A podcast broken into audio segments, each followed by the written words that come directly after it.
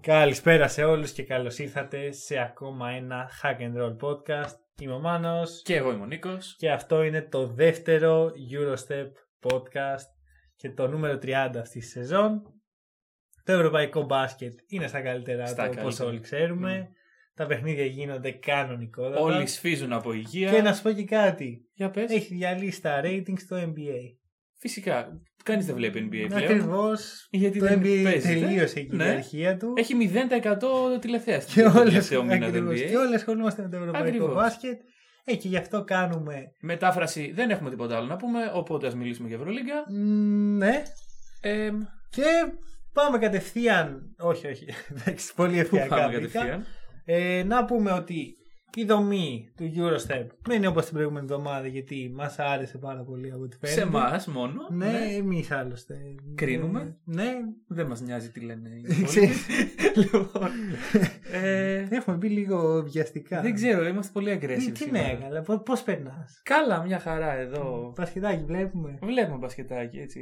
Να απολαμβάνουμε. Ό,τι βλέπουμε. Όλα τα παιχνίδια. Όλα τα παιχνίδια. Όλα, όλα. Όλα τα όλα όσα παιχνίδια. θα έπρεπε να γίνουν. Φυσικά δεν νομίζω ότι δεν γίνεται κάποιο. Ωραία. Χαίρομαι. Η Μπολόνια λοιπόν Η Μπολόνια. έστειλε επιστολή στην Ευρωλίγκα. Η Μπολόνια παίζει στο Eurocup, Αχα. οκ. Ε, η χειρότερη μετάβαση που έχω κάνει στη ζωή μου. Όχι, είναι η αυτή. καλύτερη μετά. Λοιπόν, η Σταμάτησε Μπολόνια μια λοιπόν ανούσια κουβέντα. ναι, έστειλε επιστολή στη EuroLeague και της είπε, της ζήτησε να διακοπεί η σεζόν τώρα, να ξεκινήσει τη- το 2021 τον Ιανουάριο με καινούριο format. Ναι. Έτσι επειδή το πει η Μπολόνια, ξύπνησε μια μέρα και το Έτσι είπε. λίγο ακραίο δεν είναι. Ναι, ναι, ναι, είναι πιο ακραία από την εισαγωγή μας. Λοιπόν, και λέει ότι δεν υπάρχει αξιοπιστία προς τη διοργάνωση αυτή τη στιγμή Αχα. και ζητάμε να γίνει αυτό που λέμε εμείς. Ρε φίλε. Η Ευρωλίγκα τους πήρε πάρα πολύ σοβαρά και ανακοίνωσε. Όχι, εντάξει, πλάκα κάνω, δεν απάντησε τίποτα προφανώς. Οκ. Κάτσε, περίμενε, περίμενε, περίμενε. Αρχικά η Μπολόνια είναι στο Eurocup. Ναι. Έστειλε αυτή την επιστολή μόνο για το Eurocup. Δηλαδή ας γίνει η Ευρωλίγκα, αλλά. Μμμ, δεν μπορώ να Δεν απαντήσω σε αυτό, δεν ξέρεις. ξέρω. ΟΚ. Αλλά πιθανολογώ ότι γενικότερα το εννοούσε. Δηλαδή Εντάξει, αλλά. και το Eurocup παρόμοια. Μήπως πηγαίνει σε χωράφια που δεν, δεν της ανήκουν, ρε παιδί μου. Μήπως βγάζει λίγο χολή για το γεγονός. Ότι δεν μπήκε στην. Ναι, δεν Εντάξει, ξέρω. Ε, να πούμε λίγο για την Μπολόνια μιας και. Η Μπολόνια πέρσι έκανε μια πολύ σοβαρή επένδυση. Ανέβασε το budget της και αποτέλεσμα αυτό ήταν να αποκτήσει έναν elite point guard, το Μίλο Θεόντοσιτ, με, την, ε, με σκοπό να κερδίσει το Eurocup και να βρεθεί στη φετινή Ευρωλίγκα. Μμμ. Ε, έτσι όπως ήρθαν τα πράγματα, ούτε Eurocup ούτε Ευρωλίγκα τελειώσαν. Ναι, Με οπότε, αποτέλεσμα να μην μπορεί να ανέβει κάποια ομάδα, ας πούμε. Να σου πω τι με χαλάει με τον Μίλο Θεόντοσιτ. σε Εγώ χαλάει; τον Θεόντοσιτ δεν τον. ε, Δηλαδή αναγνωρίζω το ταλέντο του και το ε, vision του και για αυτόν τον λόγο θέλω να τον ψιλοβλέπω ε, να παίζει. Θέλω, να- θέλω λίγο Ναι. Θεόντοσιτ να βλέπω στην καθημερινότητά μου. Καλά, όχι και κάθε μέρα, μην τρελαθούμε. Αλλά εντάξει, Eurocup δεν βλέπω, αυτό μπορώ να το παραδεχτώ. Και εμένα η εμπειρία μου από τον Μίλος Τεόντοσιτς τα τελευταία δύο χρόνια είναι μία φορά το δίμηνο ένα βιντεάκι 5 δευτερολέπτων στο Twitter με μία πάσα πω πω τι έκανε πάλι ο Τεόντοσιτς. Δηλαδή ναι. αυτό είναι το Ε, γαμώτο εσύ- που έχει πάει στην Ναι, Μπολόνια. ένας λόγος να πάει να δεις Eurocup. Ναι, οκ, εντάξει. Δηλαδή δεν στο μήλο όντω. Ναι. Δηλαδή δεν υπάρχει κάτι πιο ε, καλό για να δεις, θεωρώ. Ένας Ναι, καλύτερος ναι, ναι. παίχτης. Ομάδες υπάρχουν καλύτερες από την Μπολόνια. Ε, το point είναι ότι αυ- από τη στιγμή που δεν τους επέτρεψε η Ευρωλίγκα να συμμετάσχουν στη φετινή διοργάνωση, έχουν βγάλει λίγο, Ε, ναι. λίγο μίσος, ας πούμε. Εντάξει, ό- όχι ότι είναι άδικο το αίτημα. Δηλαδή, ε, ε, πρώτοι εμείς είχαμε Είναι πει λίγο ότι... υπερβολικό η αλήθεια. Κοίτα, είναι. είναι. λίγο υπερβολικό δεδομένο των συνθήκων και των πραγμάτων που συμβαίνουν στην διοργάνωση. Το να διακοπεί η Ευρωλίγκα για ένα δίμηνο, να καταλαγιάσουν λίγο τα πράγματα και να ξαναξεκινήσει Ναι, μετά. παραμένει δεν- υπερβολικό. Παραμένει υπερβολικό, αλλά εντάξει. Δε- Από τη στιγμή. Ομάδα είναι ό,τι θέλει, που- λέει, ρε που- φίλε. Ναι, εντάξει. Αλλά Εδώ τα λέμε εμείς, οι ομάδε δεν τα πούμε. αντίστοιχα και η Ευρωλίγκα ό,τι θέλει κάνει. Ακριβώς. Και απόδειξε ότι δεν την πολύ νοιάζει τι λένε οι ομάδες, οι παίχτε, οι Ακριβώς. προπονητές και οι λοιποί σχετικοί με το μπάσκετ. Κάνει αυτό που θα της φέρει περισσότερα λεφτά και γι' αυτό και προσπαθεί με νύχη και με δόντια να συνεχίσει τη σεζόν. Να δώσουμε στην Ευρωλίγκα το μπράβο για το γεγονός ότι μας απέδειξαν ότι οι άνθρωποι ζουν στον ίδιο πλανήτη με εμά. Όταν αλλάξανε το να μην μηδενίζονται Ναι. οι ομάδες. Δηλαδή, αλλιώς θα πίστευα ότι οι άνθρωποι απλά είναι κουφοί. Ξέρω εγώ, δεν διαβάζουν ειδήσεις. Αλλά τουλάχιστον εντάξει, δείξανε μια ανθρώπινη μεριά Ναι. ως προς αυτό. Γενικώ το προσπαθούν. Προσπαθούν. Ωραία, γιατί είναι Ωραία. μια κατάσταση στην οποία δεν έχει βρεθεί ποτέ ξανά κάποια διοργάνωση. Ναι, ισχύει Ε, αυτό. γιατί οι ποδοσφαιρικές διοργανώσεις δεν είναι το ίδιο με τις μπασκετικές Μμμ. και οι χώρες διοργανώσεις δεν είναι το ίδιο με τις πανευρωπαϊκές. Ακριβώς. Η Euroleague είναι στην πιο δύσκολη θέση που έχει βρεθεί ποτέ ο διοργάνωση στην ιστορία Των των διοργανώσεων. πανδημιών. Των πολλών που έχουν. Ναι, γίνει. ε, οπότε ε, δεν ξέρει πώς να αντιδράσει. Κάνει το καλύτερο που μπορούν. Έχει, έχει παιχτεί λίγο μπάσκετ τις τελευταίες δύο εβδομάδες που δεν έχουμε μιλήσει σε μικρόφωνο. Έχουν γίνει πράγματα τα οποία δεν είχαμε ευκαιρία να συζητήσουμε και θα συζητήσουμε σήμερα γενικώ. Ε, μπορείς να ξεκινήσεις. Σου δίνω Ευχαριστώ. και πάλι αυτό το προνόμιο. Ε, Όπως λοιπόν και την προηγούμενη εβδομάδα, την προ-προηγούμενη εβδομάδα, έχουμε κάνει τον draft, έχουμε επιλέξει πέντε ομάδες ο καθένας. Και τώρα θα αρχίσουμε να λέμε για τις ομάδες που επιλέξαμε. Ε, Α ξεκινήσουμε από τον Ολυμπιακό, ο οποίος έπαιζε την Παρασκευή και τον είδαμε. Α, να πούμε ότι το podcast είναι για πρώτη φορά γυρίζεται με- μία μέρα πριν ανέβει. Είναι Σάββατο βράδυ, θα ανέβει Κυριακή πρωί. Αν σήμερα το βράδυ γίνει, έρθει ο Μάικλ Τζόρνταν Α, ναι. σε οποιαδήποτε ομάδα, δεν το Δεν θα ξέρουμε. το ακούσετε από εμάς. Δεν έχουμε ιδέα. Αν ξυπνήσετε αύριο το πρωί, δεν Να θα το- ακούσετε το hack and roll. Αποποίηση ευθυνών. Ναι, ναι, ναι, οκ. Πάμε παρακάτω. Λοιπόν. Και αυτός είναι ο λόγος που είπα και ότι ο Ολυμπιακός έπαιξε την Παρασκευή και όχι χθες, γιατί. Εντάξει, Ναι, να είμαι- συμβαδίζουμε Παρασκευή. λίγο με το χρονικό. Λοιπόν. Ε, αλλά επειδή δεν μιλήσαμε και την προηγούμενη εβδομάδα, έχουμε στο. εννοείς; Δεν κάναμε podcast την προηγούμενη Α, εβδομάδα. ναι, ναι, ναι. Ε, έχουμε να σχολιάσουμε δύο ήττε του Ολυμπιακού. Μμ. Ο Ολυμπιακός, από εκεί που ο Μανώλης στο προηγούμενο podcast έλεγε ότι τα πήγαινε καλά και ήταν υπεραισιόδοξος, που Δεν έχεις δίκιο. Δεν θυμάσαι καλά τι έλεγε. Είπες ότι, ήσουν, α, ότι η ομάδα η οποία σε ικανοποιεί περισσότερο ήταν Ναι. ο Ολυμπιακός. Και με βάση τα δεδομένα. Ναι, αλλά είπα Συμφώνησα. ότι αν ο Ολυμπιακός κάνει Ναι, ναι, ναι, το είπες. μόνο ήττες μέχρι το επόμενο. Μην τα βάψετε μαύρα. Ναι. Και είμαστε εδώ να σας πούμε, μην τα βάφετε μαύρα. Εντάξει, δεν μπορώ να πω ότι το περίμενα απαραίτητα. Κοίταξε. Ήταν δύο ομάδες οι οποίες ήταν. Δεν ήταν και σίγουρες νίκες. Δηλαδή. Ναι, καλά, η Bayern τα έχουμε συζητήσει, θα τα συζητήσουμε Έρχεται, και έρχεται, έρχεται. σήμερα. Συγγνώμη, έρχεται. Ε, είναι σε πολύ καλή φόρμα σαν ομάδα. Μμ. Αν και την Πέμπτη δεν ήταν ε, σε, σε αυτό το μήκος κύματος. Από την άλλη. Ε, με ποιον έπαιζε ο Ολυμπιακός; Με την ΕΦΕ. Ναι, η ΕΦΕ, συ- συγγνώμη, η ΕΦΕ βρίσκει τα πατήματά της. ναι, δεν ξέρω γιατί, αλλά έπαθα μια. Πάτησε το play, παιδιά. Μόλις ανακάλυψε με ποια ομάδα έπαιζε. Ε, Ναι, έχει μα- τα πατήματά της. Όχι, μα θυμάμαι ότι είναι μια ομάδα καλή. Καλή ομάδα. Αλλά δεν μπορώ να άσπρα θυμηθώ ποια φορούσε. είναι. Έναν playmaker καλό έχει. Το Λοιπόν, Μίσιτ. ναι, τον Μίσιτ. Γιατί χθες ο Λάρκιν. Ναι. Τέλος πάντων. Λοιπόν, αυτό που το οποίο με προβλημάτισε με τον, στον αγώνα με την Bayern από τον Ολυμπιακό ήταν ότι ο Ολυμπιακός ε, δοκίμασε 24 δίποντα και 28 τρίποντα. Αυτό είναι ένα πρόβλημα για μια ομάδα η οποία, όπως και να το κάνουμε, ε, όταν σκέφτεσαι ομάδα με σουτέρ, ε, δεν σκέφτεσαι τον Ολυμπιακό. Υπάρχει υλικό. Υπάρχει Αυτό. υλικό, αλλά δεν υπάρχει υλικό για περισσότερα τρίποντα από οτιδήποτε. Προχθές το έφτιαξε λίγο. Ε, δεν έχω σημειώσει Ακριβή αριθμό. τα ακριβή αριθμό, αλλά νομίζω ήταν σαφώς λιγότερα. Και χθες και, και πολύ καλή ευστοχία ε, από τα 6,75 Ολυμπιακός. Λοιπόν, εμείς να πούμε ότι πριν από δύο εβδομάδες συζητάγαμε για το πόσο ποιοτικά παίζουν ο Έλις και ο Μάρτιν Κυρίως ο Μάρτιν. Κυρίως ο Μάρτιν και πώς ε, είναι efficient και πώς έχουν πολύ καλά ποσοστά κλπ. κλπ, κλπ.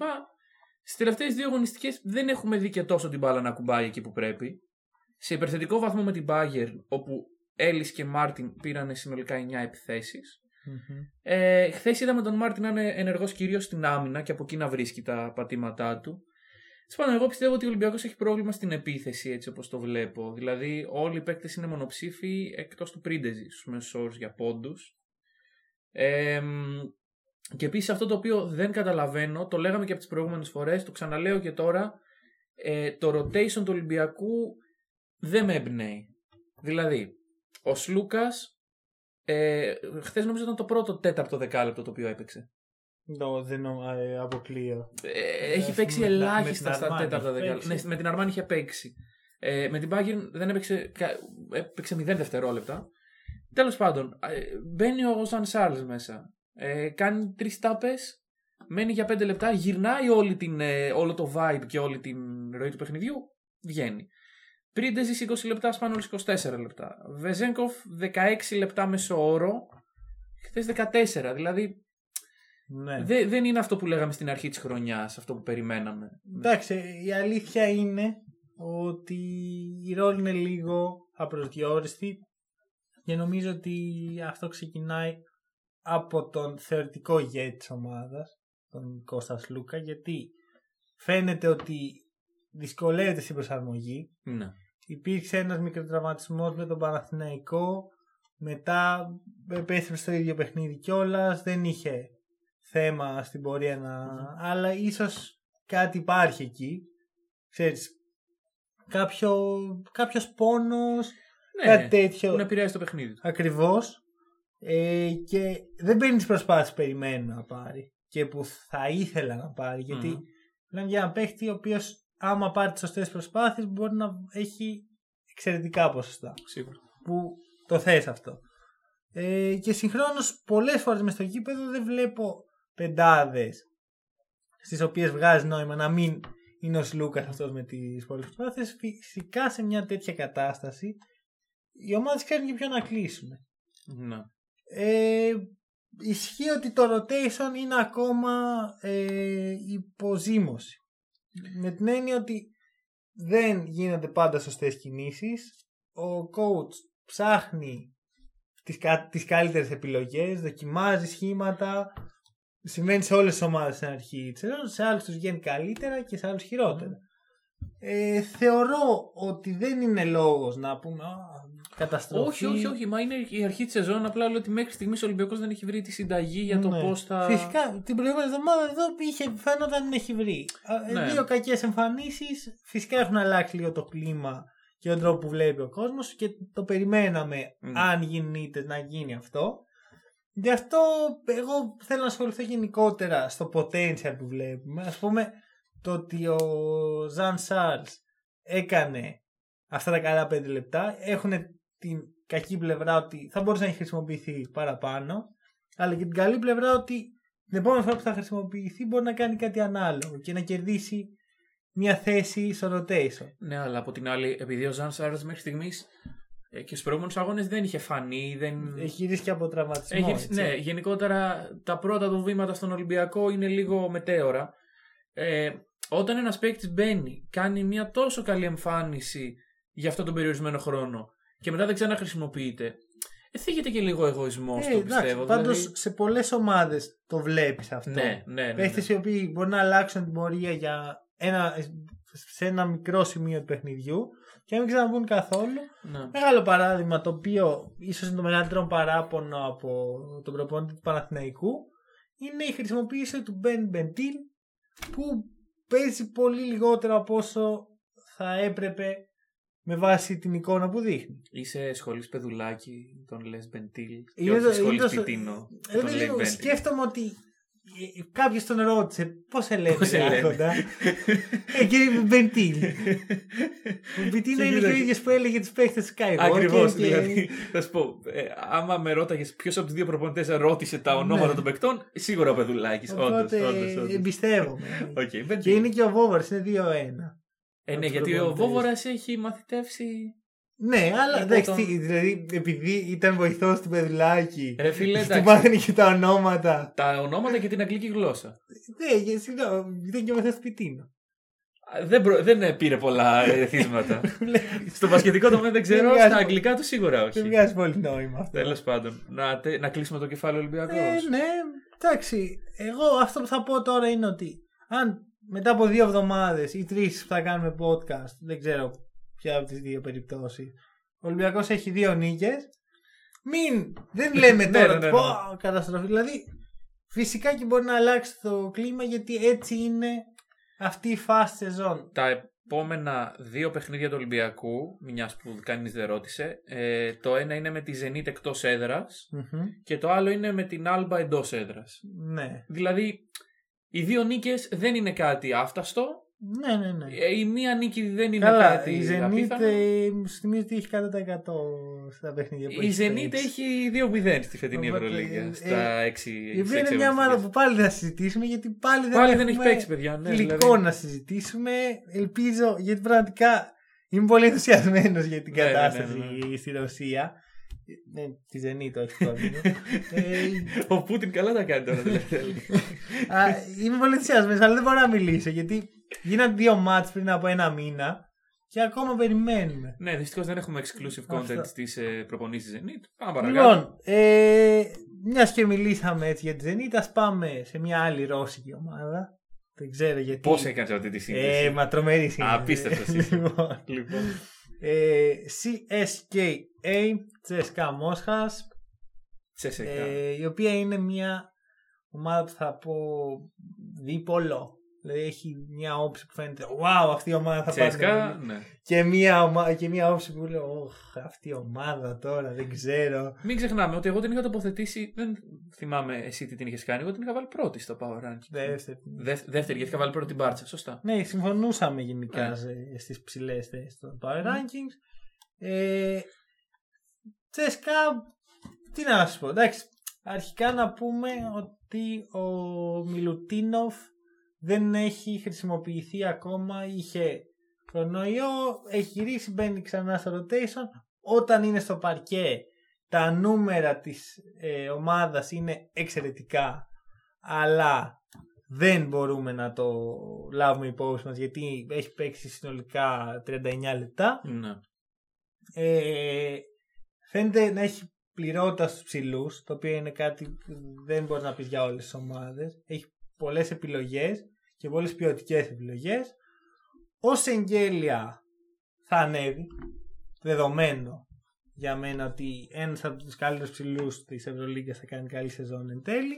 Δεν είναι σε τέλεια κατάσταση.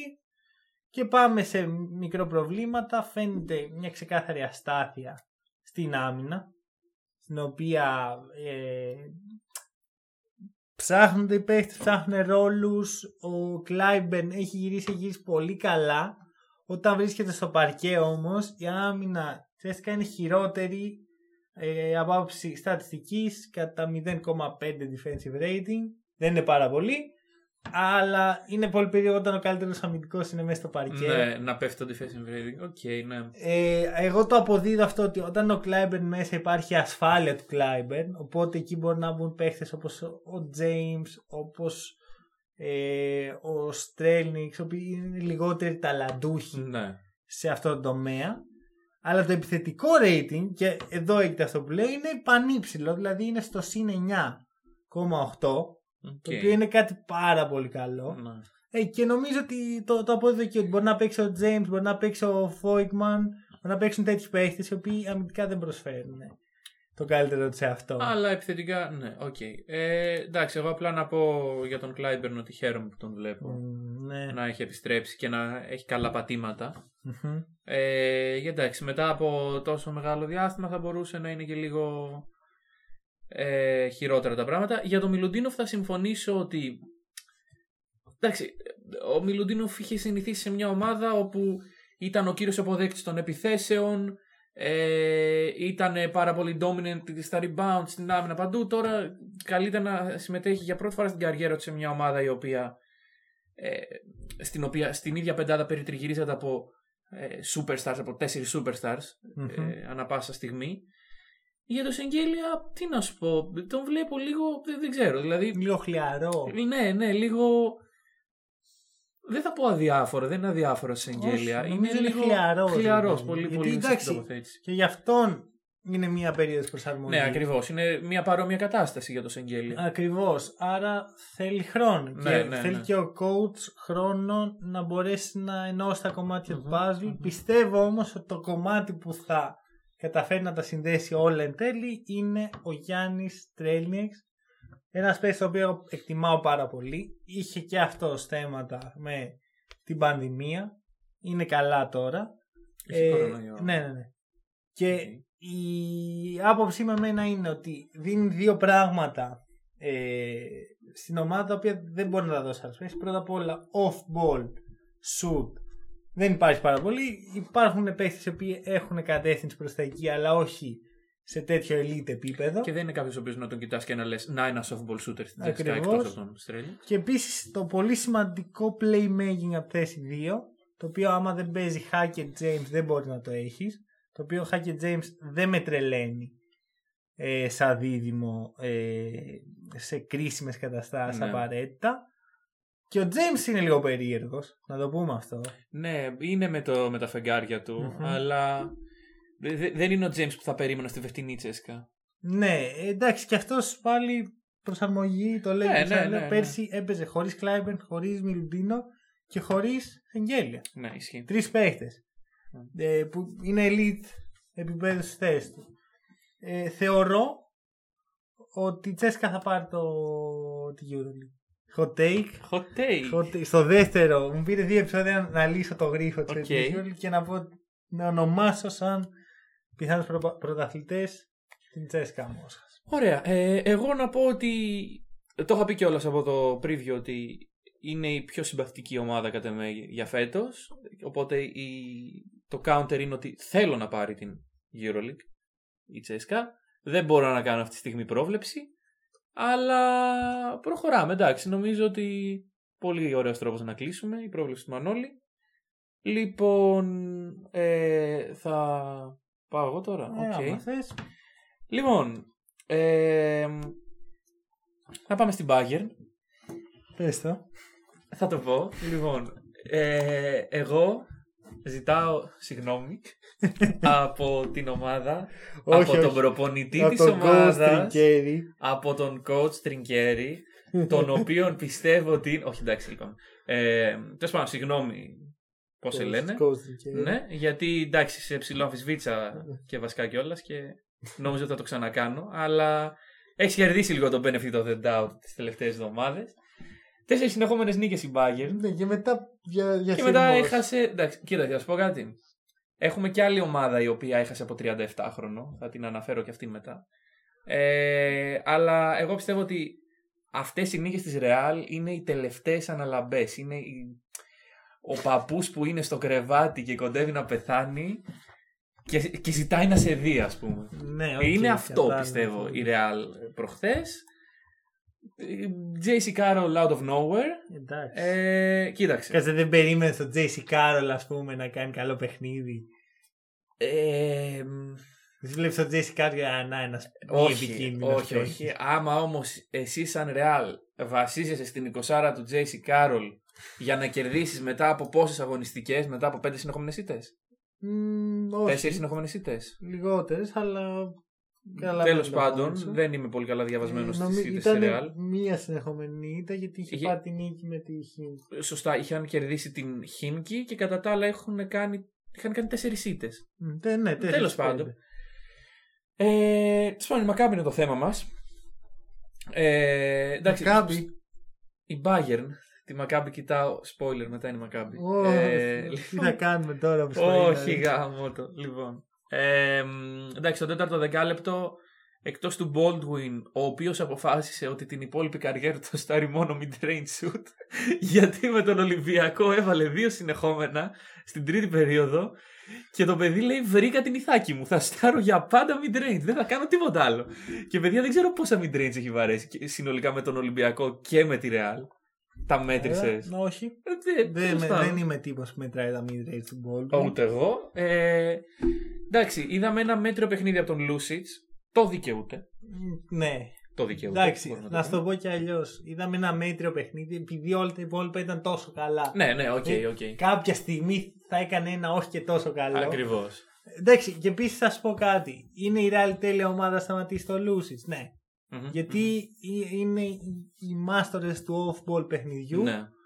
και ο Λούσιτς είναι ένας παίχτης που βασίζεται σε, τί- σε τέτοιες καταστάσεις για να βγάλει το ψωμί του. Λογικό δηλαδή να μην πάει και τόσο καλά, όπως και γενικότερα η Bayern που είναι μια ομάδα η οποία τρέχει plays, ε, τρέχει γενικώς μέσα στο γήπεδο pick and roll, έχει μέσα αρκετούς σουτέρ. Ήταν μια καλή κατάσταση για τη Real αυτή. Μμμ. Το θέμα είναι ότι δεν είναι όλες οι ομάδες Bayern. Ναι. Ε, κοίταξε, γενικά η Bayern έχει τα θετικά της και τα αρνητικά της. Μμμ. Το θετικό είναι ότι είναι πολύ συνειδητοποιημένη η ομάδα του τι μπορώ να κάνω. Ναι. Δηλαδή η Bayern είναι 15η σε ευστοχία στα τρίποντα στην Ευρωλίγκα, σε 3 point percentage και βαράει τα λιγότερα τρίποντα στην Ευρωλίγκα. Ναι. Δηλαδή ξέρει ότι δεν έχω τους απίστευτου σουτέρ Έχεις για να. ξαπίσει σου. τε. Ε, Συγγνώμη, εσύ δηλαδή μια Ο, κατάσταση. ο Λούσιτς βαράει με 60 τόσο Εντάξει, υπάρχει οκ. και ο Πολ Ζίψερ, υπάρχει. Εντάξει, ο TJ Bray δεν είναι ο κλασικός σουτέρ Ναι. όπως και ο Τζέντοβιτς, αλλά δεν τους λες και κακούς. Ο Ζέντοβιτ, ο οποίος τι κάνει αυτό το παλικάρι; Έχει λίγο. Έχει ξεκινήσει πολύ. Ναι, έχει- Αλλά σ- σ- το είπα On και the το, wrong στο foot. προηγούμενο pod. Φαντάσου να έπαιζε καλά ο Ναι, Τζέντοβιτς. ισχύει αυτό. Ε, εντάξει, όχι, έχει, ο Baldwin έχει κάνει πάρα πολύ καλές εμφανίσεις. Baldwin είναι μεγάλη υπόθεση Ναι, για την ναι, ναι. Bayern, θεωρώ και είναι κρίμα ε, που εδώ στην Ελλάδα δεν είδαμε ότι ο τύπος έχει Ναι, ναι, ναι, όλα ναι. τα assets για να γίνει αυτό που βλέπουμε τώρα, ειδικά αμυντικά. Ναι, Τύπος- ναι, ναι, ναι, ναι. Δηλαδή, Ε, τέ- τέτοιο αμυντικό point guard, ας πούμε.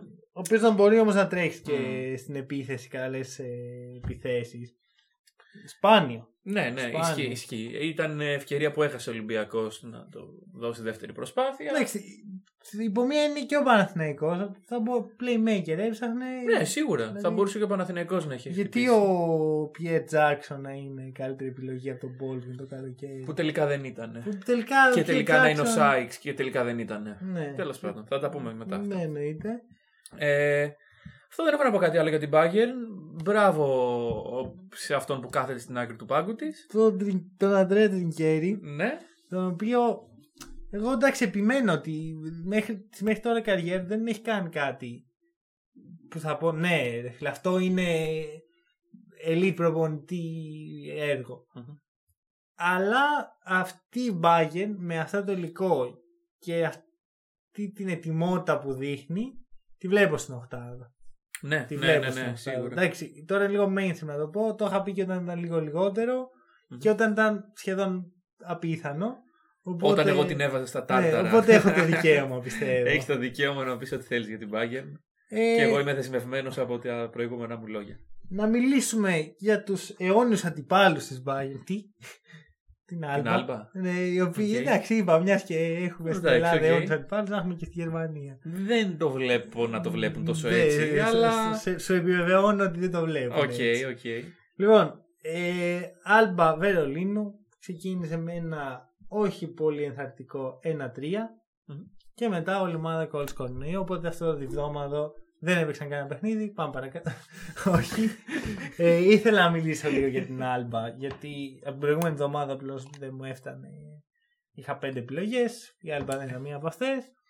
Και να πω ότι είναι κρίμα που αυτή η ομάδα δεν συμμετέχει στο Eurocup. Δηλαδή θα ήταν ένα πολύ ωραίο suite. Και τι εννοώ; Δεν εννοώ ότι δεν μ' αρέσει και ότι ε, φύγει από τη Euroleague. Εννοώ ότι οι παίχτες που έχει και η... το γενικότερο σχήμα που έχει χτίσει θα ήταν ιδανικό για να Για δούμε το στο Eurocup. Eurocup. Με χαμηλότερους ε, ε, δυναμική αντιπάλους, με, με παίχτες στους οποίους θα μπορούσαν να λάμψουν εκεί. Τώρα είναι λίγο δύσκολα τα πράγματα. Ναι, εντάξει, και μην ξεχνάμε ότι οι παίκτες οι οποίοι είναι ταλαντούχοι και είναι σε μια ομάδα χαμηλότερου βεληνικούς μπορεί να θαυτούν μαζί με αυτή την ομάδα στις τελευταίες θέσεις Ευρωλίγκας Ναι. και να μην υπάρχει τόσο μεγάλη. Φυσικά και η Άλμπα και πέρσι ήταν στις τελευταίες θέσεις της Ευρωλίγα και είδαν πώ οι παίχτες κατέκλυσαν όλη την Ευρώπη. Δεν ξέρω πώς μου ήρθε αυτό τώρα, αλλά να πούμε περαστικά στον ε, Γιακουμπάιτης. Ναι, ο οποίος είναι Ε, νέος, ανερχόμενος. Ναι, και προχθές. Ε, Όλος ο κόσμος που παίζει EuroLeague Fantasy έχει τον Γιακουμπάιτης, δεν Ναι. νομίζω ότι κάποιος δεν τον έχει. Και όλος ο κόσμος τον είδε να μην παίζει. Ναι. Και εγώ, σαν δεν, άλλο δεν ένιωθε καλά. σαν άλλος άνθρωπος απόρρισα. Τι έχεις, Γιοκουμπάιτης. Ο Γιοκουμπάιτης απάντησε, δεν νιώθω καλά. Ναι. Και τελικά έχει κορονοϊό. Ε, οπότε περαστικά στο παιδί. Ναι, όντως. Ε, για την Άλμπα. Συγγνώμη που διέκοψα το point. Καλά, δεν υπάρχει θέμα. Εδώ πέρα podcast κάνουμε Ε. σχετική. Ε, για την Άλμπα να πω ότι βλέπουμε παίχτες οι οποίοι έχουν ε, στοιχεία που θα φανούν τα επόμενα χρόνια στην Ευρωλίγκα. Μάρκους Έριξεν, Μμμ. εξαιρετικός. Ε, 46% στο τρίποντο Και γιατί λέω μόνο αυτό το νούμερο και κανένα άλλο. Γιατί Γιατί τα στην άλλα- άλμπα μόνο αυτό Ναι, μετράει.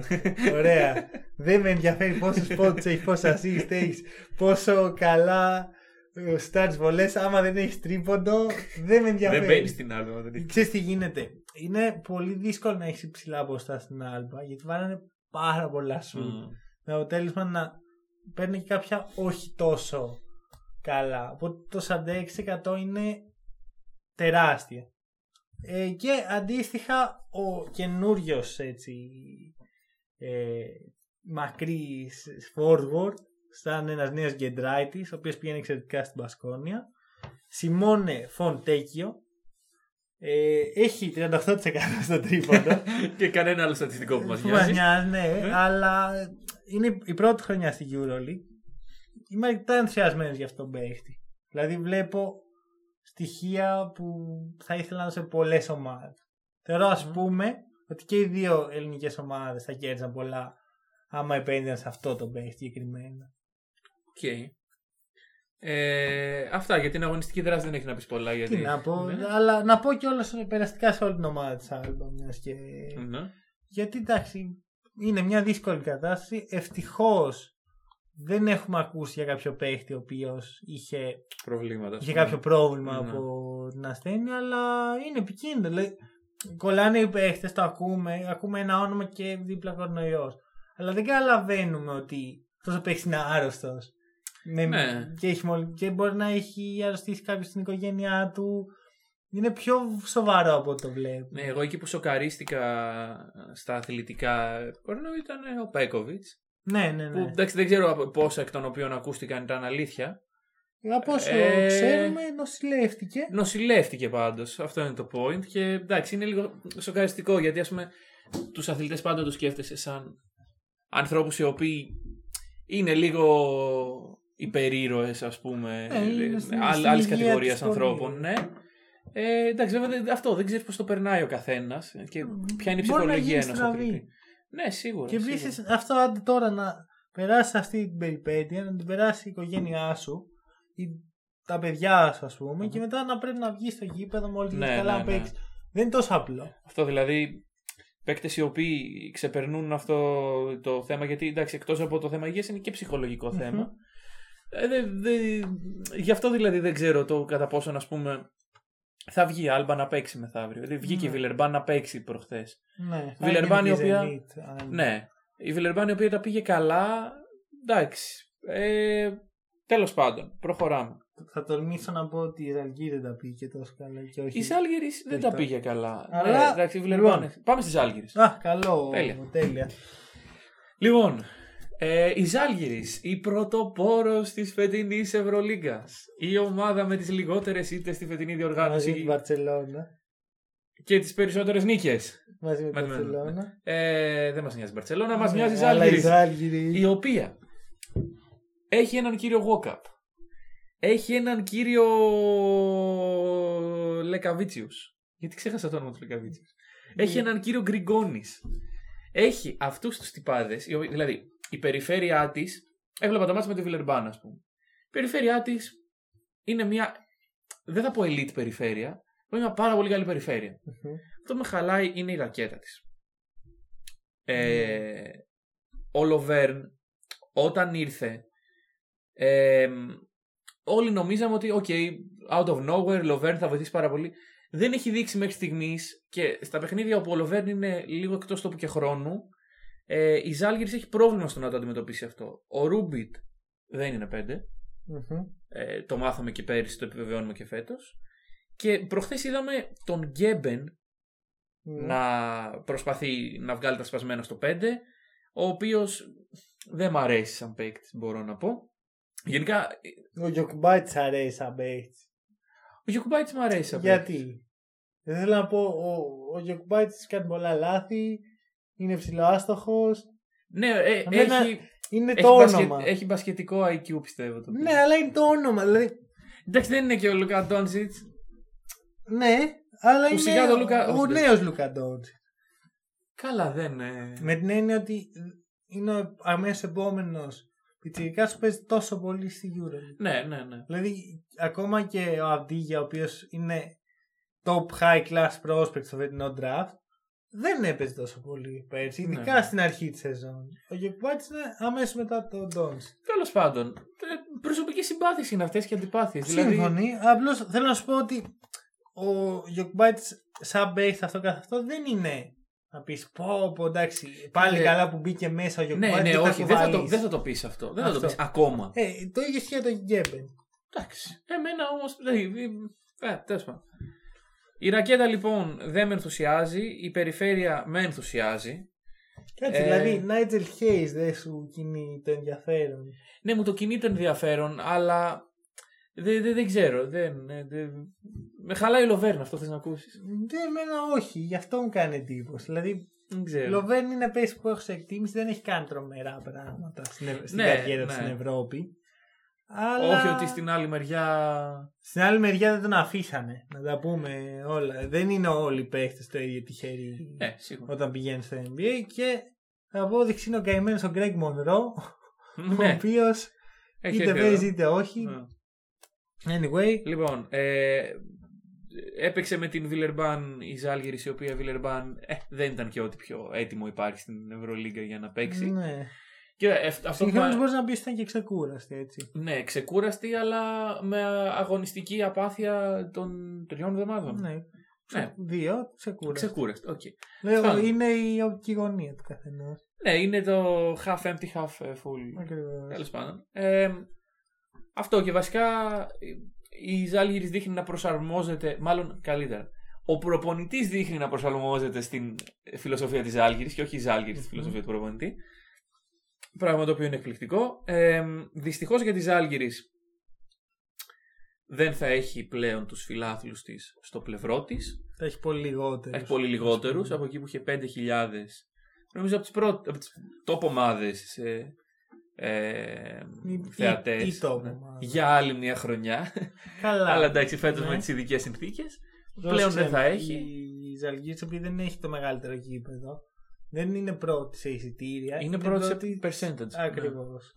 Ε, το, το γήπεδο της Αλγύρης είναι... λέ- Θέλω πάρα πολύ να πάω κάποια στιγμή στη Ζαλγύριο Arena. Πω πω κι εγώ. Λοιπόν. Εγώ, Αυτό το show που γίνεται Ναι, πριν ναι, ναι, ναι, αρχίσει, ναι, ναι, που ναι. είναι τα πάντα έτσι στο, χρο- στα χρώματα της Ζάλγκυρης. Έχουν κλείσει τα φώτα και... Εγώ έχω δει ένα τέτοιο, το οποίο με είχε εντυπωσιάσει περισσότερο από όλα. Καμία σχέση τώρα, παιδιά, με Ευρωλίγκα και podcast. Αλλά ε, η μέρα του πατέρα ή η μέρα των παιδιών, λογικά η μέρα του πατέρα.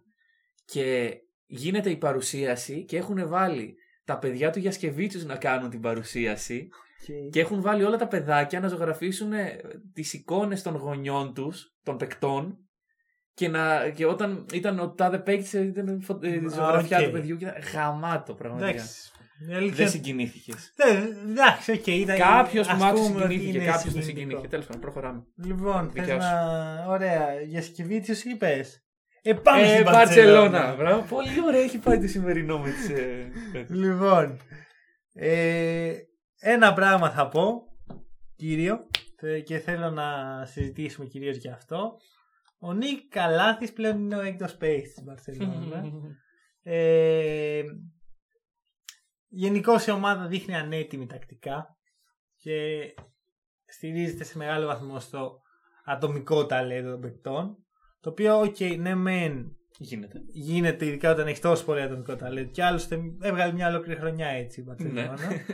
Αλλά όταν είσαι Γιασικεβίτσιους δεν είσαι ευχαριστημένος με αυτό και γι' αυτό πιστεύω θα δούμε μια μεγάλη κοιλιά κάποια στιγμή στην οποία ε, θα προσπαθήσει να αφομοιώσει το σύστημα του Γιασικεβίτσιους ε, η ομάδα και οι παίχτες και εκεί είναι που πιθανόν να χάσουν πολλά παιχνίδια ε, τα οποία όμως άμα μπουν στα playoff και άμα μπουν στην τετράδα δεν θα τους βλάψουν Ναι, ιδιαίτερα. συμφωνώ. ε, ο Μύρωτιτς είναι Ο Μύρο. ο Μύρωτιτς, τρία παιχνίδια μόνο γιατί και αυτός κόλλησε του. κορονοϊό αλλά γύρισε και ήταν σαν να πέρασε μια μέρα ε, χθες το παιχνίδι με την Μπασκόνια ήταν Δώρο. ήταν δώρο από τη μια, ήταν, Δώρο. ήταν πολύ ωραίο παιχνίδι αρχικά. Ναι, ναι, ναι, ναι, όχι, όχι. Σε αυτό συμφωνούμε. Ε, αλλά το στο τέλος ήταν. Ναι, τους το δώρο. χάρισαν λίγο. Δηλαδή έπαθε η Μπάρτσα blackout πόσο ήταν, 17-0, όχι; Ε, Ήταν Λιγότερο ένα πρέπει να ήταν. πολύ περίεργο επιμέρους Ναι. σκορ. Ε, μετά εί- είχε βγει μπροστά η Μπασκόνη για περίπου 10 πόντους Μμμ.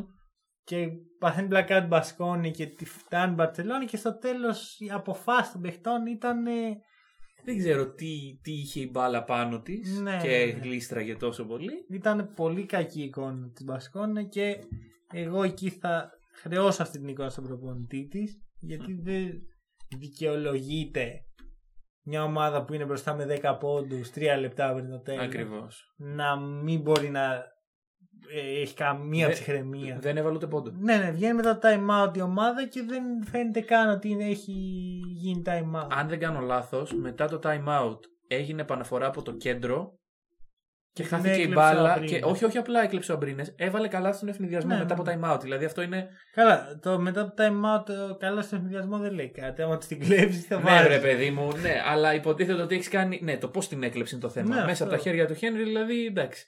Έχεις Ε, πάρει ένα όχι, time out ήταν- να βγάλεις ένα play. Τώρα. Φυσικά και άλλοι πήραν time out γιατί ήμασταν το αντίστοιχο αμυντικό play. Έτσι.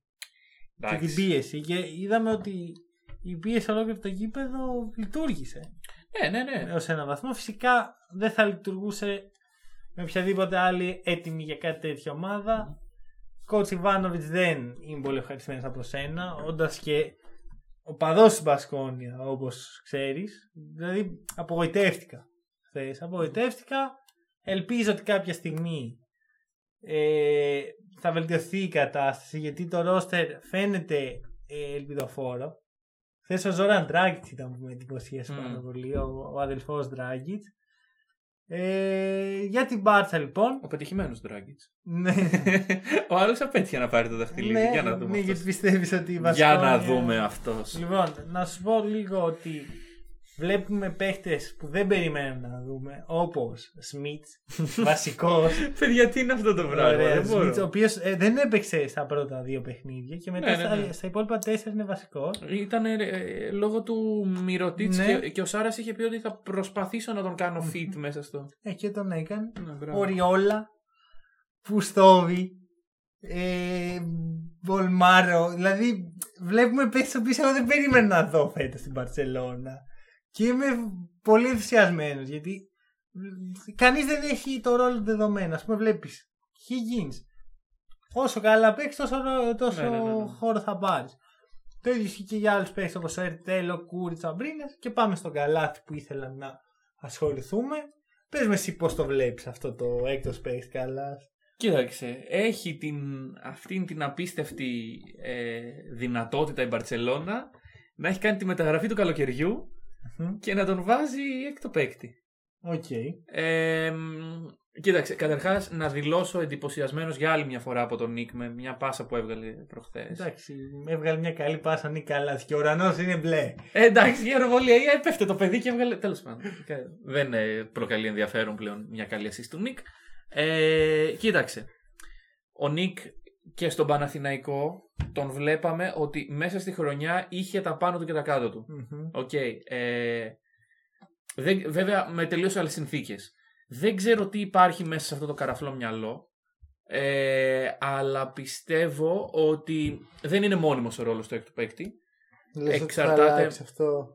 Πιστεύω ότι. Εντάξει, σίγουρα κάποια στιγμή μες στη χρονιά. Δηλαδή δεν νομίζω να έχει κατασταλάξει ο Σάρας μετά από πέντε παιχνίδια. Αν Νικ Καλάθη είσαι ο Θοδωρής Παπαλουκάς. Δεν νομίζω. Ναι, δεν μ' ότι- αρέσει αυτό να ξέρεις. Θέλω ο έκτος παίχτης να είναι ο έκτος παίχτης. Δεν μπορώ να αλλάζει ο έκτος παίχτης.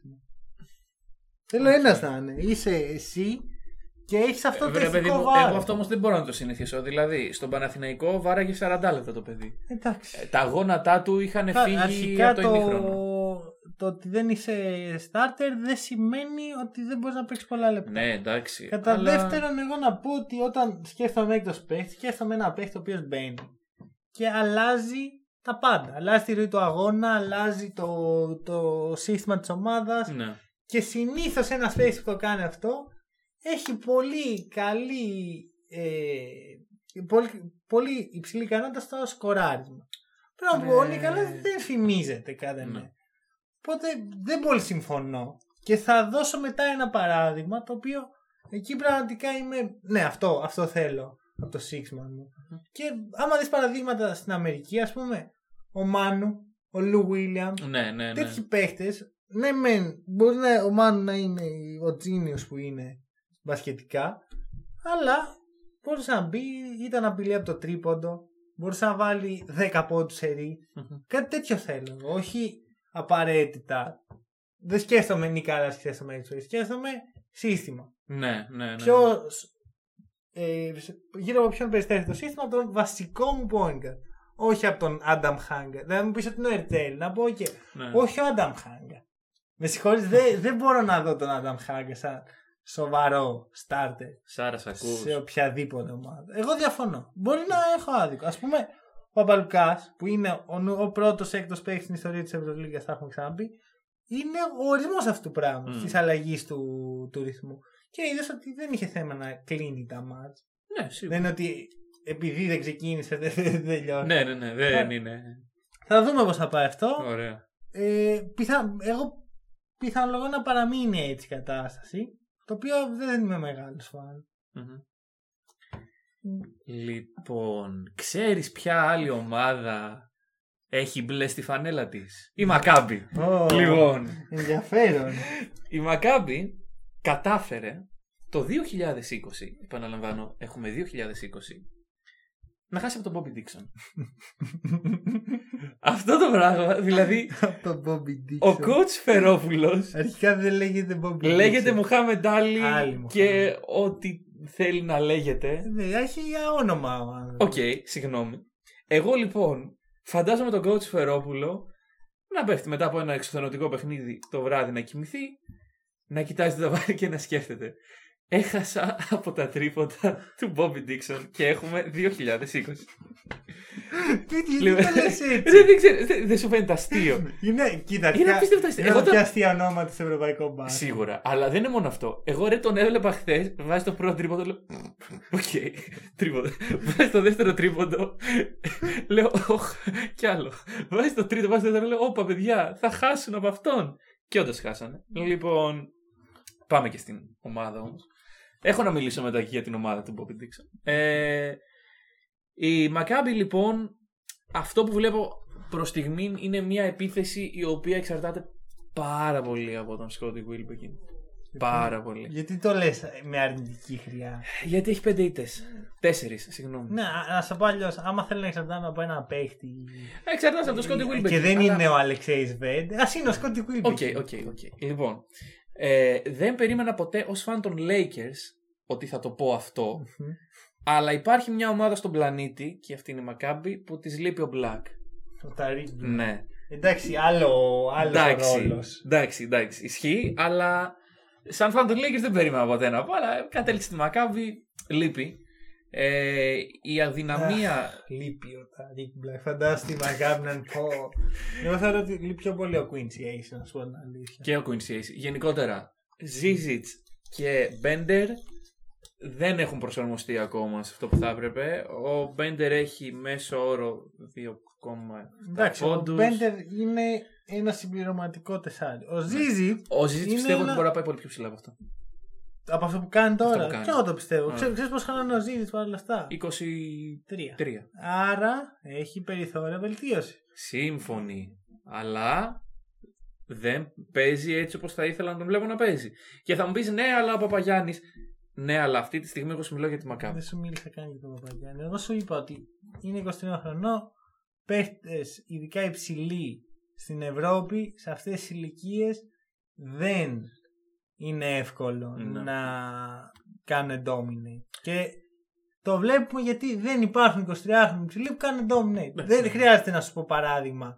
Ε, μπορώ να σου πω, βλέπε Νίκολα Μιλουτίνοφ, βλέπε Γιώργος Παπαγιάννης, δεν κάνουν σε μικρές ηλικίες τα πράγματα που μπορούν να κάνουν γιατί είναι δύσκολο να κάνεις adapt και στο σώμα σου που είναι δύσκολο να κουβαλήσεις και στα συστήματα τα οποία σε στοχοποιούν. Αυτό. Στα, Παρ' όλα αυτά ο Ζίζιτς πάει πολύ καλά. στα άσχημα νέα της ημέρας για τη Μακάμπι, αν υπάρχει κάτι πιο άσχημα από το ότι έχεις δύο νίκες σε έξι αγωνιστικές, είναι ότι οι επόμενες αγωνιστικές τη βρίσκουν αντιμέτωποι με Αναντολού Εφές, Ζαλγκίρις Κάουνας και Ρεάλ Μαδρίτης. Και μετά Βαλένθια. Καλά, καλά η Βαλένθια. Εντάξει, OK, okay, μετά Βαλένθια το είπα σε φάση. Ουφ, θα ξεκουραστούμε λίγο. ε, αλλά εγώ πιστεύω ότι το πρόγραμμα είναι δύσκολο. Ε, ο coach πρέπει λίγο να δει εκεί πέρα τι γίνεται έτσι, με τα υλικά τα οποία διαθέτει. Ε, γι' αυτό που είπα πριν ότι τον, εξαρτάται πάρα πολύ από τον Σκότι Wilbekin. Ε, εντάξει, σίγουρα το προσωπικό ταλέντο του Σκότι είναι σε ένα επίπεδο οριακά για κάτι μεγαλύτερο από Ευρωλίγκα. Αλλά ε, δεν ξέρω, δηλαδή αυτή τη στιγμή δείχνει να μην αποδίδει αυτό το πράγμα. Εντάξει, ποια ομάδα με το πρόγραμμα της Μακάμπη έχει πάει καλύτερα από τη Μακάμπη; Ναι, ε... δηλαδή έχει παίξει με... έχει παίξει στη Ρωσία με έχει παίξει με τη Φενέρ. Έχει παίξει με τον Ολυμπιακό στο ΣΕΦ. Δηλαδή ναι. δεν το λες και πολύ. Μιλάμε για τρία παιχνίδια τα οποία δύσκολα κερδίζεις. Ναι, αλλά εντάξει, ε, τη Μακάμπη τη βλέπαμε για πιο ψηλά από αυτό. Σύμφωνοι. Δεν, εγώ δεν αποκλείω ε, στην πορεία να ανέβει πιο ψηλά. Okay. Βασικά όχι, εγώ είμαι πολύ αισιόδοξο ότι η Μακάμπη θα μπει στην οχτάδα. Μπορεί να κάνει και λάθος, αλλά έχω καλό προέστημα και πιστεύω ότι κάποια στιγμή το πρόγραμμα θα στρώσει και θα μπορέσει να πάρει μερικές εύκολες νίκες. Ναι, γιατί όντως το πρόγραμμα αυτή τη στιγμή δεν την ευνοεί. Αλλά ναι, ας πούμε βλέπω εδώ πέρα ένα παραθυράκι με Βαλένθια, Αρμάνι, Ερυθρό, Μπασκόνια, Βιλερμπάν. Ναι. Δεν είναι κακό. Ναι, ναι, ναι. Ωραία. Ε, κάτι Αυτά άλλο; μπορούμε να κλείσουμε για την αξιαγάπητη Μακάμπι. Ωραία. Δεν έχω κάποιο είδους, ε, να είμαι ειλικρινής. OK. Okay. Εντάξει. Έτσι, απότομη αλλαγή. Ε, πρέπει να βρεις κάτι. Εδώ βρήκα το μπλε στη φανέλα. Συγγνώμη. Δεν, δεν θέλω καν να προσπαθήσω. Είναι η Αρμάνι. Μια στάση, ό,τι και να κάνεις τώρα, απλά είναι η Αρμάνι. Λοιπόν, Αρμάνι Μιλάνο. 3-1. Είναι άλλη μια ομάδα που δεν έχει παίξει ναι. τις δύο τελευταίες εβδομάδες. Γενικά, Μανώλης δεν ήρθε να μιλήσει για μπάσκετ σήμερα. Ε, μου, θα σου πω αρχικά, έχουμε τα τέσσερα παιχνίδια που δεν είχαμε την ευκαιρία να μιλήσουμε την προηγούμενη ναι, εβδομάδα. Ισχύει, ισχύει. Και ε, θέλω να πω μερικά πραγματάκια, δύο βασικά. Θα περιορίσω τα points μου. Πρώτον, ο Σέντι Ροντρίγκες είναι ακριβώς αυτό που θέλω από τον έκτο παίχτη. Ακριβώς. Αυτόν ήθελες. Αυτόν είχες στο μυαλό. Σκοράρει ακατάπαυστα και μάλιστα σκοράρει απέναντι σε άμυνε λιγότερο ταλαντούχες από τις βασικές πεντάδες. Mm-hmm. Γιατί έτσι συμβαίνει συνήθως. Είναι σεληνιασμένο για να καταλάβεις πόσο σεληνιασμένος είναι. Όταν βρίσκεται ο Σέρντι Ροντρίγκες στο παρκέ, το offensive rating της Maccabi είναι στο 139. Αυτό είναι πάρα πολύ. Το offensive rating της Maccabi γενικά στη φετινή διοργάνωση είναι 110. Της Maccabi δεν μας πολύ νοιάζει αυτή τη στιγμή. Της, Maccabi. της Αρμάνη, συγγνώμη. Την, την έπαθα και εγώ με την Μακάμπι. Είναι μέσα στο μυαλό μας. Ξέρεις, βρήκα τη σύνδεση. Έχουνε, δεν, δεν με πολύ νοιάζει η σύνδεση. Έχουν γέρους ιδιοκτήτες. OK. Okay. Καμία. Ξέρεις ποια άλλη ομάδα έχει γέρο ιδιοκτήτη; Η Αρμάνι. Έτσι Ωραία. Και είναι πέμπτη, ας πούμε, σε όλη μμ. τη λίγκα. Ε, και παρόλα αυτά με τον Σέτζι είναι συν 30. Είναι πολύ. Το λες και πολύ. Και παρόλα αυτά δεν είναι ο νούμερο ένα παίχτη που ανεβάζει το offensive rating γιατί όταν μπαίνει ο Michael Roll είναι στα 143. Φυσικά δίνω το, την εξής εξήγηση ότι παίζουν αρκετά μαζί αυτοί οι δύο. Mm. Και ο Michael Roll πολύ καλός έχει 77% στο τρίποντο. Αυτό είναι. Εντάξει, μικρό το δείγμα ακόμα. 77% στο τρίποντο! Δεν με ενδιαφέρει πόσο μικρό είναι το δείγμα. Okay, okay. Είναι και για ένα ε, σουτέρ έτσι. Δηλαδή. Ναι, ναι, ναι. Εντάξει, αν αν δεν ήταν σουτέρ, δεν θα ε, τι θα είχε ποσοστό στην Αλλά θέλω να πω πέντε προσπάθειες. Ναι, αυτό εγώ το, το καταλαβαίνω το point σου. Ωραία.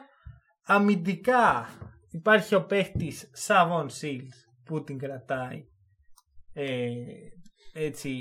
Και μάλιστα παίζει τα πιο πολλά λεπτά στην ομάδα. Παίζει 31 λεπτά και 43 λεπτά μέσω όρο. Το δεύτερο πόνο λοιπόν είναι ότι, Μακά... ότι η Αρμάνη στηρίζεται πάρα πολύ στο ατομικό ταλέντο των παιχτών της και μάλιστα στο αμυντικό ταλέντο που δεν έχουν. Γιατί ούτε ο Σέρτζ Ροντρίγκες μπορεί να κάνει τέτοια πράγματα για όλη τη χρονιά, ναι. ούτε ο Σαββόν Σίλ μπορεί να κάνει αμυντικά τέτοια πράγματα για όλη τη χρονιά. Άρα, άμα τακτικά ο Μεσίνα δεν μαζέψει το συνοθήλευμα να κάνει κάτι με αυτό, θα έχει θέμα. Δεν μου αρέσει η λέξη συνωθήλων. Αυτό είναι το πασχετικό μου σχόλιο. λοιπόν, Γιατί; ε, η Αρμάνι λοιπόν, όπω όλοι γνωρίζουμε, δεν έπαιξε τις τελευταίες δύο εβδομάδες. Βλέπω εδώ το πρόγραμμα. Η Αρμάνι καλείται να παίξει δύο συνεχόμενες διαβολοβδομάδες. Γιατί; Γιατί το παιχνίδι με τη Zenit έγινε reschedule για τις 11 Νοεμβρίου. 13 Νοεμβρίου παίζει με τη Χίμκι, 18 με τον Ερυθρό και 20 με τη Ζάλγκη. Πιθανό να πάρει κάποια ε, Κάποια. αναβολή από το Ιταλικό πρωτάθλημα. Δεν Άρα- γνωρίζω, παρόλα αυτά είναι η πρώτη φορά που θα το δούμε για φέτος. Είναι ένα από τα κύρια ερωτηματικά που είχα εγώ για τις αναβολές. Θα το δούμε στην πράξη για πρώτη φορά. Τέσσερα παιχνίδια μέσα σε 9 μέρες. Θα το δούμε. Ναι. Και αυτό είναι, δηλαδή είναι κάτι που έχει γίνει πολλές φορές. Ναι, Αλλά- αλλά, σε εθνικό πρωτάθλημα. Ναι, δεν Οκ. λέει κάτι αυτό. Σκέψου ότι υπάρχουν ισπανικές ομάδες οι οποίες παίζουν playoff, παίζουν πρώτο, δεύτερο παιχνίδι Σίγουρα. μέσα σε μια εβδομάδα, παίζουν στην Ισπανία που δεν είναι εύκολο τα παιχνίδια Μμμ. εκεί και μετά παίζουν άλλα δύο Ναι, παιχνίδια. ναι, άρα ναι, ναι. έχουν γίνει πολύ χειρότερα. Ναι, αλλά εγώ θε- θέλω να το δω, βρε παιδί μου, Ναι. έτσι, για τους λάτρεις της στατιστικής. Λοιπόν, ε, αυτά ήταν τα point που έχεις να κάνεις. Περνάω κι εγώ... Δεν έχεις τίποτα, δεν σχολιάζω από ό,τι φαίνεται. Ε, Ρε φίλε, να σου πω κάτι. Θέλω να τη δω να παίζει για να θυμηθώ πώς παίζει. Έχεις Οκ. δίκιο. Ο Ροντρίγκε τρομερός. πάμε παρακάτω. Λοιπόν. Ξέρεις ποια άλλη. Όχι, εντάξει. Ε, πάμε στη Φενέρ. Λοιπόν, η Φενέρ. Από εκεί που είχε ξεκινήσει και λέγαμε Φενέρ, οκ. Έχει κάποιες σκαμπανεβάσματα. Είναι μια καινούργια ομάδα. Ε, έκανε τρεις συνεχόμενες ήττες. Ψάχνω να τη βρω, δεν τη βρίσκω, τη βρήκα. Λοιπόν, εμ, ο Παναθηναϊκός Βασικά όχι έτσι τα κλείσω Λοιπόν ε, Λοιπόν Ο Παναθηναϊκός. Βασικά, ας μιλήσω για τη Φενέρ. Ας Ο μιλήσουμε. Παναθηναϊκός. Λοιπόν, λοιπόν, λοιπόν. Ε, η Φενέρ η οποία νίκησε τη Μακάμπη όπως προείπαμε. Προερχόταν από τρεις ήττες. Ε, κοίταξε, θα σου πω. Ε, η Φενέρ πλέον δεν έχει το star power που είχε έτσι ώστε να μπορεί να λύνει κάθε πρόβλημα το οποίο τη θέτει η αντίπαλη άμυνα. Κακός ο Ντεκόλο. Κακός ο Ντεκολό. Όχι. Με την έννοια, εντάξει. Γαμώ το πρέπει να το πω. Λοιπόν, τι έκανε ο Παναθηναϊκός; Έγκλεισε τον Ντεκόλο. και τον Βέσελη. Ναι. Και είπε, Α χάσω από τα σου του Μαχμούτογλου. και δεν και έχει. δεν έχα. Ε, Και μάντεψε, τι δεν έκανε χάνεις. και η Μακάμπη.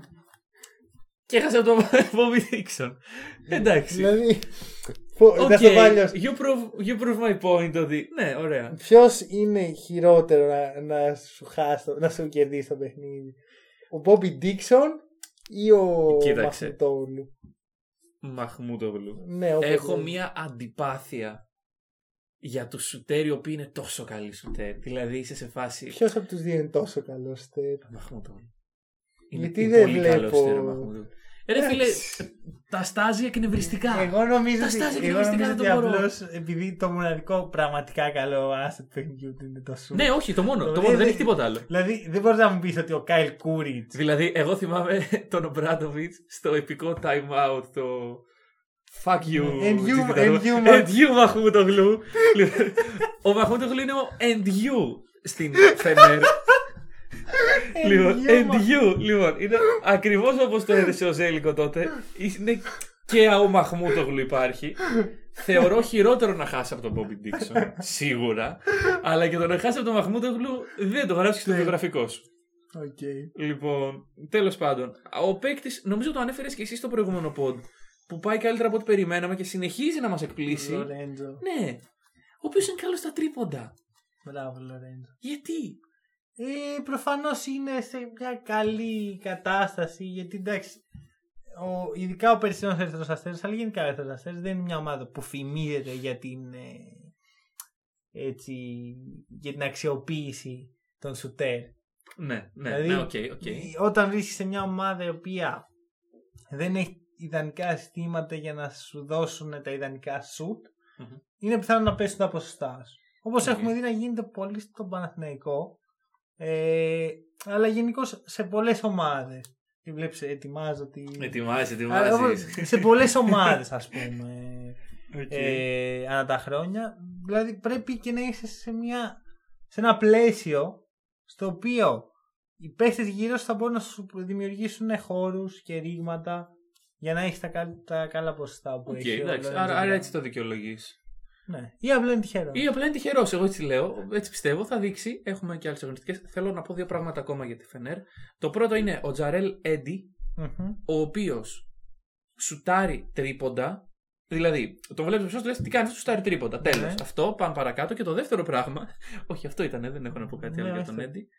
Ε, το δεύτερο πράγμα ήταν η αποβολή του Κοκόσκο. Θέλω να σταθούμε λίγο. Λοιπόν. Ε, Και να συνδυάσουμε και με την επόμενη. ναι, ομάδα. ακριβώς. Εγώ κάνω Ξέρεις ένα... ποια ομάδα έπαιξε με δύο. Εγώ κάνω ένα πράγμα το οποίο τον Μανώλη εδώ πέρα τον εκνευρίζει. Νομίζω ότι ξέρω τι λένε οι προπονητές και κάνω λίπε, πώς το λένε, διάβασμα χιλιών. Πιστεύω λοιπόν με αυτή την πρόβλεψη ότι ο Κοκόσκοφ στην πρώτη τεχνική ποινή είπε You saw that. Ναι. Με την έννοια το είδες αυτό το φάουλ. Σε πολύ ψύχρεμους τόνους. Αχα. Το παιδί πήρε τεχνική ποινή. Το παιδί. Ο κύριος, Ο λοιπόν. coach Ο Κοκόσκο. coach πήρε τεχνική ποινή. Σκάει δεύτερη, το μετανιώνουνε Ναι. και λένε Άντε, το χρεώνουμε στον πάγκο. Όπου μόνο ο Κοκόσκο φοριότανε. Ναι. Και σκάει και η τρίτη, όπου του λέει την ίδια τάκα. You saw that! και δε, γι' αυτό το λόγο ο άνθρωπος αποβλήθηκε. Εγώ διάβαζα ότι εκνευρισμένος ο Κοκόσκο. Άμα είναι έτσι εκνευρισμένος ο Κοκόσκο, παιδιά είναι ο πιο ήρεμος εκνευρισμένος άνθρωπος που έχω δει ποτέ. Κοίτα, Έφυγε σιγά- από το Άγκα κύριο, έτσι, χαλαρά, αποβλήθηκα, πήγαινε στα αποδητήρια. Ε, θα σου πω εγώ το δικό μου σενάριο. Για πες. Επειδή δεν διαβάζεις τα. ε, Ναι, ναι, ναι. διάβασες εσύ. Έχεις αυτή την. Ναι, εγώ ανικανότητα. θεωρώ λοιπόν Ναι. ότι ο Κόσκοφ έβρισε πολύ άσχημα του διαιτητέ. το έκανε δύο φορές και γι' αυτό όταν πήρε τη δεύτερη εθνική ποινή ήταν ότι εντάξει, μου άξιζε. Οπότε έφυγε. Οπο- Όποτε έφυγε με ήρεμη τη συνείδησή του, θα πεις εσύ. Όχι, ότι έφυγε απλώς στη βάση μου αξίζει αυτό που Οκ, ε, ναι, ναι, ναι. έκανε κάτι που άξιζε. Είμαι καλά με τον εαυτό μου, φεύγω. Ναι, ναι, ακριβώς. Ναι, Οπότε οκ. αυτό είναι το δικό μου σενάριο. Ωραία, σε κάθε περίπτωση ο Κοκόσκοφ αποβλήθηκε πολύ γρήγορα, αλλά δεν νίκησε τον Αντρέα. Όχι, όχι ο Τρινκέρι. Ποιος αποβλήθηκε, ο Τρινκέρι. Τρινκέρι. Ο Τρινκέρι. Ε, πλακώθηκε Μπράβο, με το- Τρινκέρι. Η ομάδα σου κέρδισε. Όχι, έχασε. Έχασε. Έχασε, έχασε. Πω, τόσο καλό προπονητή είναι ο Τρινκέρι. Φαντάσου Πω. πόσο. Καλά, εντάξει. Ε, respect στον βοηθό του Κοκκόσκου. Ναι, ναι, ναι. Ο οποίος ήταν λες και περίμενε μήνες αυτή τη στιγμή. Και με το που φεύγει ο head coach της ομάδας, παίρνει τη θέση και αρχίζει και φωνάζει. Ναι, ναι, ναι, χαμός, Ακριβώς όπως θα το έκανε ο Μπράντοβιτς. Θα εσύ, σου πω. εσύ, τι κάνεις; Αυτός ήταν και με τον Ομπράντοβιτς. και ο συγκεκριμένος δεν περιμένει και πάρα πολύ την άδεια του κάθε προπονητή να βγει και να γκαρίξει. Όπως... δηλαδή και με τον Ομπράντοβιτς τον έβλεπα να ορίεται Ναι, στον αλλά πάγκο. εκεί- Αλλά ήταν στο vibe. Ήρθε η ενώ ώρα τώρα να δεν- λάμψει. Ναι, τώρα ήρθε η ώρα του να λάμψει. Εντάξει, ο Μπράντοβιτ δεν μπαίνει. Δεν αποβάλλεται γενικά. Ε, είναι εντάξει, ο Μπράντοβιτ. Είναι ο Μπράντοβιτ. Δεν Ωραία. δεν αποβάλει τον Ομπράντοβιτς. Οπότε βρήκε, περίμενε μάλλον 8 χρόνια Ναι, όντως. να, το, να γίνει. Αλλά εντάξει, αυτό. το love story Λαμόνικα Τρινκέρι. Πιστεύω ότι εντάξει, είναι BFF ε, οι τύποι. Ναι, δεν, δεν σίγουρα, ξέρω. σίγουρα. Δηλαδή αράζουν Έχουν για ποτά. παίξει και μαζί σε διαφήμιση. Δεν ήταν Ναι, στο, ναι, στην ναι, ίδια ναι, ναι. σκηνή, αλλά ήταν Αλλά- στην επική στα γυρίσματα, διαφήμιση ναι, ναι. των διακοπών.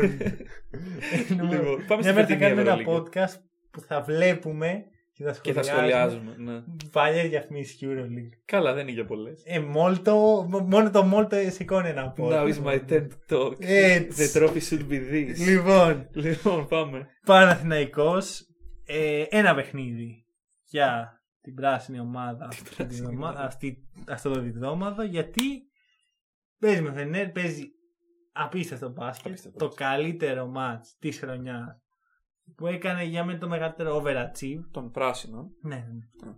Ε, και εδώ είναι που πρέπει να δοθεί το respect στον coach Βόβορα ο οποίος σε τέσσερα μάτια της ομάδας του στα τρία ήταν πανέτοιμος τακτικά και με τη Χίμκι και με την Μπαρτσελώνα και με την Φενέρ διάβασε τους αντιπάλους η μόνη ομάδα που δεν κατάφερε να διαβάσει ήταν ο Ολυμπιακός και γι' αυτό εκεί ήταν η χειρότερη εμφάνιση Ναι.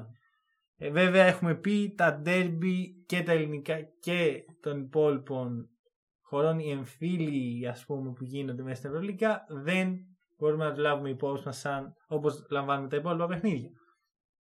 Ε, χτίζει σιγά σιγά ο Παναθηναϊκός προς μια κατεύθυνση το οποίο συζητήσαμε ότι είναι ο μόνος τρόπος πρέπει να, να βρει ένα πλάνο να αρχίσει να δουλεύει προς αυτό και σιγά σιγά θα δούμε καρπούς θεωρώ αυτή η κατεύθυνση είναι ένα αργό τέμπο, αλλά όχι και όσο αργό περιμέναμε. Ναι, ναι. Δηλαδή, εγώ περίμενα πραγματικά το Παναθηναϊκό να βασανίζει με το. Το 24. Ναι, ναι, ναι, αλλά δεν το κάνει. Παίρνει, προσπαθεί να τρέξει, ας πούμε, στον εθνικιασμό άμα βρει την ευκαιρία. Το οποίο το θεωρώ απαραίτητο για το σύγχρονο μπάσκετ. Άσχετα άμα θες να, τρέ...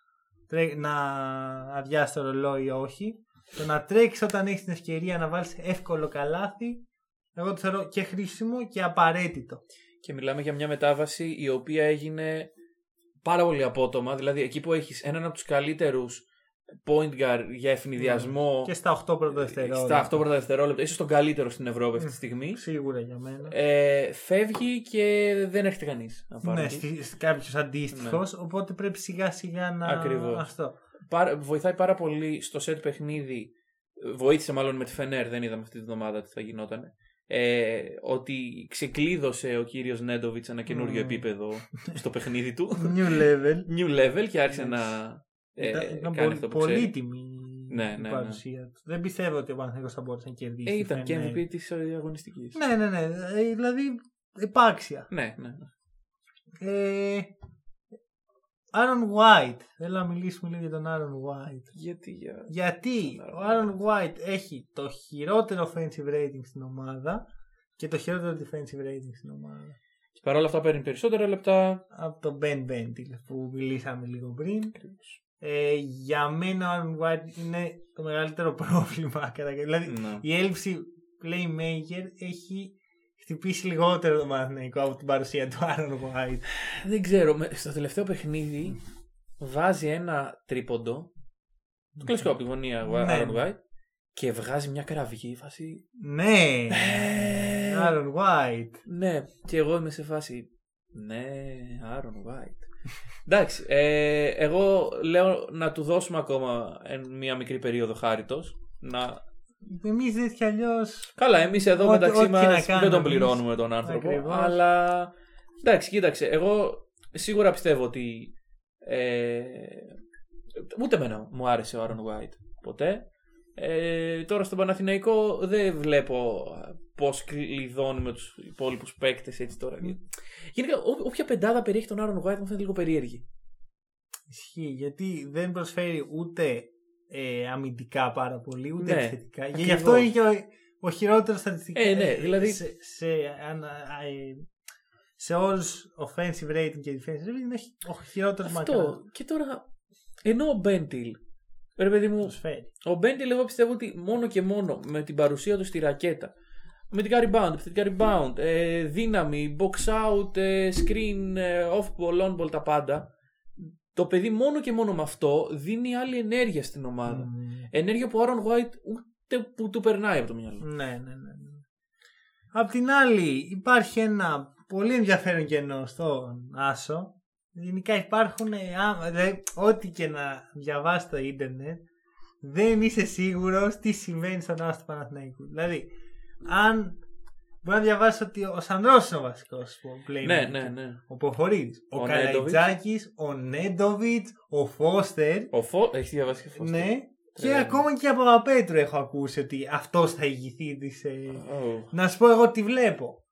Τι βλέπω βλέπω. μια ομάδα η οποία δεν έχει παραδοσιακό playmaker. Απίστευτο. Ναι, ναι. Απίστευτο. Τώρα μιλάμε για ένα άθλημα στο οποίο στο NBA πάνω από τις μισές ομάδες ναι, ναι, ναι, δεν έχουν παραδοσιακό playmaker. Φεύγει από εκεί το άθλημα σε μεγάλο βαθμό. Γιατί; Γιατί το playmaking χωρίζεται στις υπόλοιπες θέσεις. Όταν βλέπεις πεντάρια όπως ο Άντων Ντέιβις που μπορεί να κατεβάσει, να στάρει τρίποντο.